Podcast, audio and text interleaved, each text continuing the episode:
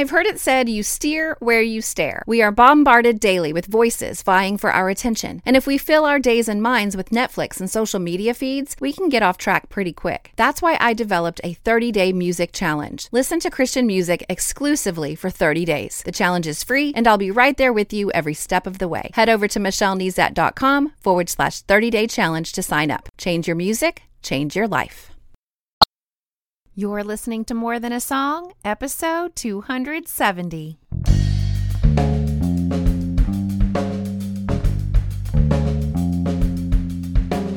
And welcome to this episode of More Than a Song. My name is Michelle Nezat, and this is the podcast dedicated to helping you discover the truth of Scripture hidden in today's popular Christian music. My goal is to teach you to connect portions of God's Word with the songs you're singing along with on the radio to help you meditate on truths that will transform your way of thinking and ultimately your life. As we get started today, I have to give a shout out to my baby girl, Meredith. This episode is coming out on her 12th birthday. So happy birthday, Mare Mare. We love you and are so honored that God placed you in our lives. You are growing up to be a beautiful young woman of God, and I pray that God will give you an unreasonable desire for His word so that you can have an unsurpassable relationship with Him for all of your days on this earth and into eternity.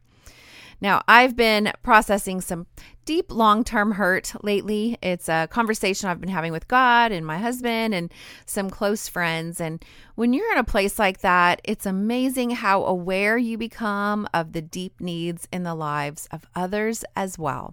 And so this week, our song, God Only Knows by For King and Country, not only offers comfort, it leads us to the source of all comfort as revealed in His Word. And I cannot wait to share with you what I've discovered in my study this week and hopefully give you some tools to take this same journey on your own. But first, let's listen. In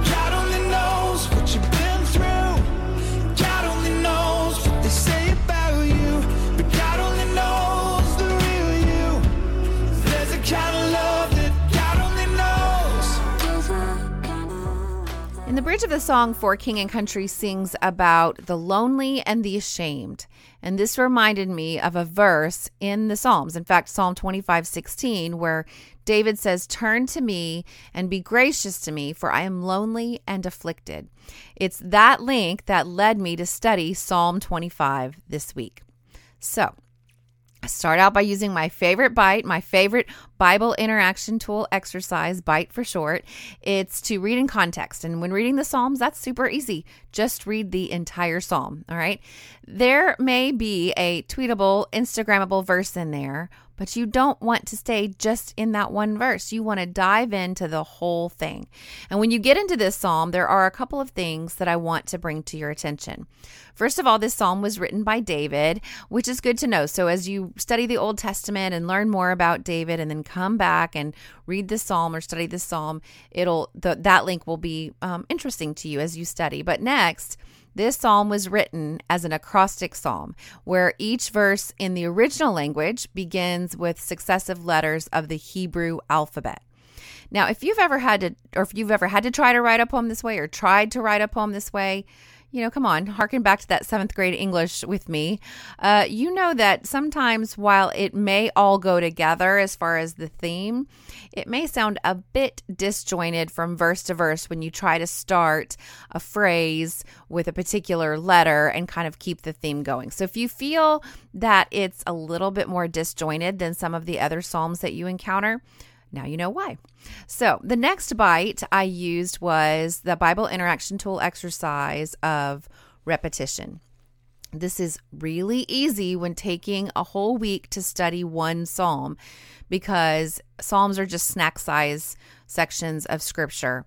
And in our case this week, just just 22 verses. So every morning and every night, I would read through the psalm or let it play. Uh, the audio version would play on my phone and just allow it to really sink in. Just read it um, to uh, get the big picture of it, to understand all of the themes. Just let it sink in. Then, when I had some more time to really sit down with a notebook and a pen, I'm not reading it for the first time and I can then begin to interact with it. Okay. And this is what I've discovered when I did that this week. I had been approaching this psalm from a very self centered perspective. I was seeking what it was saying to me first, but that's not how we are to approach scripture. I want to seek God's face before I seek his hand. So, what should our starting point be when approaching scripture? God. God first. Now, don't worry, we'll get to us later and you'll see how unbelievably insignificant we are compared to Him.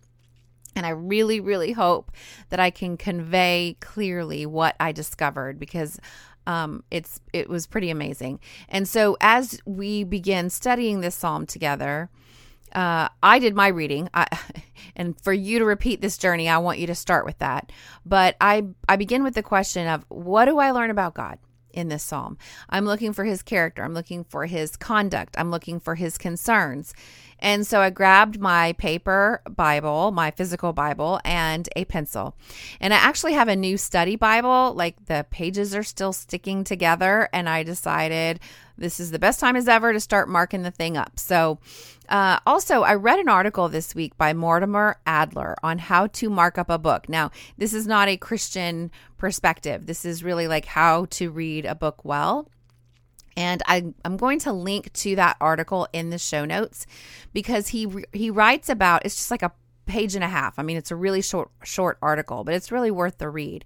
He writes about reading actively, and he asks, why is marking up a book indispensable to reading? First, it keeps you awake, and I don't mean merely conscious, I mean wide awake.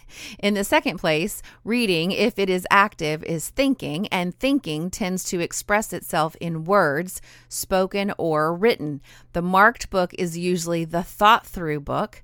Finally, writing helps you remember the thoughts you had or the thoughts the author expressed. Now, Mortimer Adler is talking about writing in a regular book like a novel or a any kind of book, okay? So we're taking uh, God's Word, which is a very, very important book to be reading actively. He, he goes on later in the article to say this the physical act of writing with your own hand brings words and sentences more sharply before your mind and preserves them better in your memory. To set down your reaction to important words and sentences you have read and the questions they have raised in your mind is to preserve those reactions and sharpen those questions. And as I said, our Bibles are the most important books we need to read actively as opposed to passive reading. So don't be afraid to write in your Bible. And perhaps you don't have a Bible with margins wide enough, or maybe your Bible has really small print. Um, or you don't have a copy of the version that you want to study in. So, another option for you is to copy and paste scripture from an online source to a word processing document like Google Docs or Word or something like that and make the font whatever size you want, double space it, print it out, make wide margins, and now you have plenty of space to mark up. But what I did this week won't take up a lot of space in your Bible. So I challenge you to go ahead and pull out your Bible and mark it up. All right. So, what's the best way to direct your attention toward God first? Remember, that's what we want to do. We want to seek his face before we seek his hand. Well, we're going to mark any reference to him in your Bible. So that's what I did. I took a pencil and I marked a triangle over every reference to God, whether it's his name or a pronoun. So I marked God and Lord, and I also marked you and yours and him and his whatever it was that was directly referencing God in this psalm.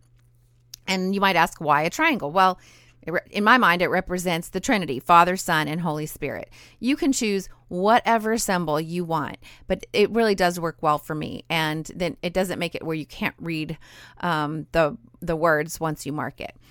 Perhaps you want to choose a color that you can highlight because you don't want to mark over words with a pencil or a pen. And they make Bible highlighters that won't bleed through the pages. That's a really good solution too. I just didn't have any on me. I had a pencil. And so once you've, uh, so just choose something and go with it. But once you've marked all of these references to God, now you see Him jumping off of the pages any reference to I or me just shrinks into the background of our great God. And that is the point of this exercise. Next, I pulled out my moleskin notebook and I wrote down everything that I learn about God from this psalm.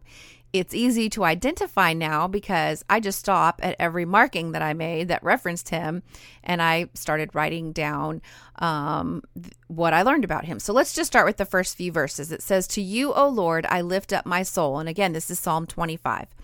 O my God, in you I trust. Let me not be put to shame. Let not my enemies exult over me. Indeed, none who wait for you shall be put to shame. They shall be ashamed who are wantonly treacherous.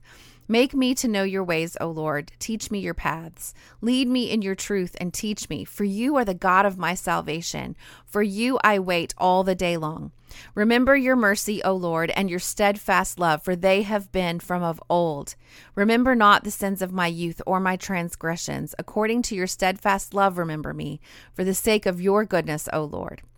All right, so this is verse one through seven. What did I learn about God? Well, first of all, He is a trustworthy place for my soul. Um, when it says, I lift up my soul, my study Bible said that that could also be the equivalent of lifting up our desires. So He is a trustworthy place for my soul or my desires. He offers protection from shame. He has ways and paths and truth that belong to him. He is a teacher. He is the God of my salvation. He is merciful. His love is steadfast, and He is mindful of us, and He remembers us. So those are just some of the things that jumped out because I marked I marked it and then kind of rewrote it in my own words. Um, or or listed it out that way. Now this word steadfast, it says his love is steadfast in verse 7. This word steadfast really jumped out at me and then I paused at this point to use another bite, uh, which is to consider the opposite we don't use the word steadfast as a descriptor in our common language, or at least I don't. Uh, I know what it means, but sometimes considering the opposite can help you really ponder something like this. Okay. So I looked up steadfast in my dictionary app on my phone, and then I clicked on thesaurus. You can literally go to thesaurus.com and follow these same steps if you don't have the app. So I scrolled down to the antonym, antonyms and this is what I saw. The opposite of steadfast is wavering, untrustworthy, disloyal, and false. And God only knows what you've been through, like our song says. But if this song resonates with you, I'm pretty sure this is the kind of love that has been shown to you the opposite of steadfast love wavering, untrustworthy, disloyal, false. But what are the synonyms of steadfast? Because I don't want to focus on what other people have done to me or, or the, the terrible ways they've loved me. I want to focus on the kind of love that God only knows. Well, it's the unswerving, intense, abiding, loyal, unyielding, constant, dependable, and enduring. This is the kind of love our God offers us. This is the kind of love that God only knows. And right here in verses six and seven, we discover that this steadfast love isn't new. It says it's it's it's established. It's an established kind of love. It's the ESV says it is of old. Okay, so let's go back to our psalm, verse eight. Good and upright is the Lord. Therefore, he instructs sinners in the way. He leads the humble in what is right and teaches the humble his way. All the paths of the Lord are steadfast love and faithfulness for those who keep his covenant and his testimonies. For your name's sake, O Lord, pardon my guilt, for it is great. Who is the man who fears the Lord? Him he will, will he instruct in the way that he should choose. His soul shall abide in well being, and his offspring shall inherit the land. The friendship of the Lord is for those who fear him, and he makes known to them his covenant. My eyes are ever toward the Lord, for he will pluck my feet out of the net. All right, so this is through verse 15. What do I learn about God in these verses? Well, he is good. He is good and upright. He instructs sinners in the way. He leads the humble in what is right, and he teaches the humble his way. Now, this really reminds me of the difference between God's ways and my ways. And Isaiah 55 says it this way in verse 8 For my thoughts are not your thoughts, nor are your ways my ways, declare the Lord. For as the heaven are, heavens are higher than the earth, So are my ways higher than your ways, and my thoughts than your thoughts. So he teaches the humble his way, which is not my way.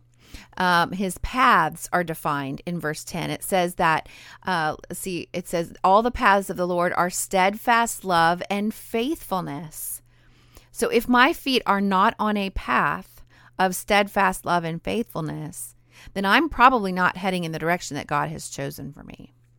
Uh, verse 10 he's he has a covenant and he's got testimonies to keep he pardons guilt for his name's sake and he is to be feared revered he is to be followed charles spurgeon asks what man is he that feareth the lord let the question provoke self examination.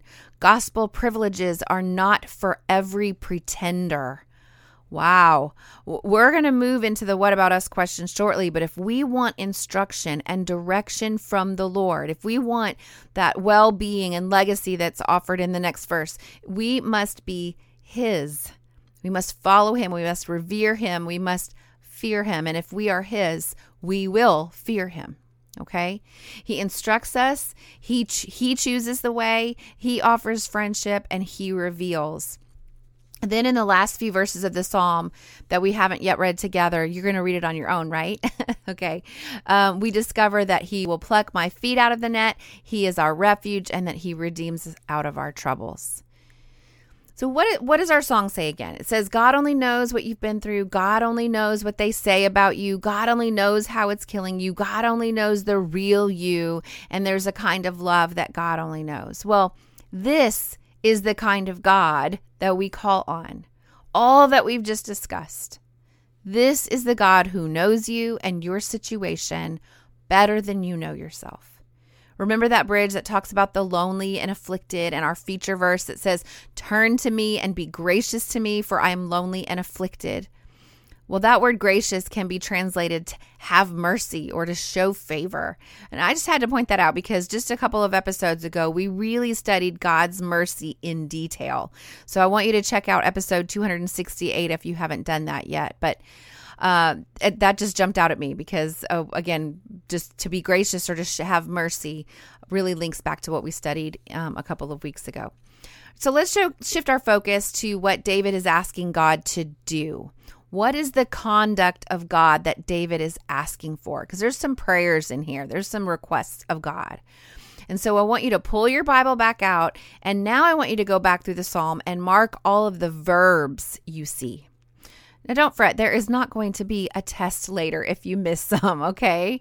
There is a method to my madness, so just follow me. But I marked all of the verbs with a double underline in my Bible. And just like before, you can choose another symbol, you can choose anything that you want, you can pick a different color, whatever floats your boat. But once I had done that, then I went back to my notebook and I made two columns.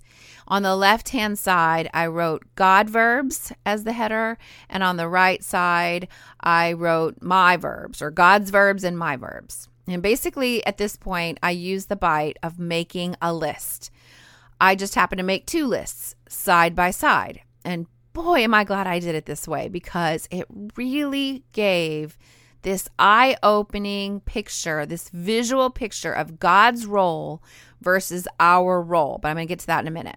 At this point, I went back through the psalm and I, I want you to write out all of the phrases with the verbs relating to God and what God does okay so if you if you read a verb and you say well is that god's verb or is that my verb just say well who's it talking about right you can just read that verse so they all all of these jump out at you because you've marked the verbs right so you just go to the place where you've marked those verbs and and do this once i had my two columns this is this is the picture that came out i realized that my role is about a quarter of the thing. And God's role took up practically an entire page. All of the verbs that God uh, were assigned, uh, uh, attributed to God, were this big long column. And the, the verbs that were attributed to me was a very short column. And as a brief picture of something, I really want you to try this yourself. That's why I'm kind of staying a little bit vague, but it's God's role. I'm just going to give you a, a few highlights, okay? It's God's role to make us know his ways. It's God's role to teach us his truths. It's God's role to remember us, to consider our afflictions, to instruct us, lead us, guard us, deliver us, redeem us, and more and more and more. And what is our role? Trust, wait, fear, abide, take refuge, and keep his covenant. So, what's my big takeaway from all my time in God's Word this week? Sometimes I spend all my energy and effort despairing the wantingly treacherous people in my life, or the tragedy, or the heartache, or the abuse. And I can, I can spend time in that. I'm not saying to ignore that. I can process all of these things, but I need to put it all under the umbrella of God's authority and protection, knowing that God knows and has a path and truths and a promise for me to walk in. My response to him is small trust, wait, fear, abide, take refuge, and keep his covenant. He takes upon himself all of the rest. And you may be lonely and afflicted, but you are not alone. And let me end with David's fervent prayer as my own. In verse 16, he says, Turn to me and be gracious to me, for I am lonely and afflicted. The troubles of my heart are enlarged. Bring me out of my distresses. Consider my affliction and my trouble, and forgive all my sins. Consider how many are my foes, and with what violent hatred they hate me. O guard my soul and deliver me. Let me not be put to shame, for I take refuge in you. May integrity and uprightness preserve me for I wait for you. So, what's next? Well, I want you to read Psalm 25 repeatedly this week. And then, when you have a little bit of extra time, I want you to take the time to interact with the psalm. Mark all of the references to God.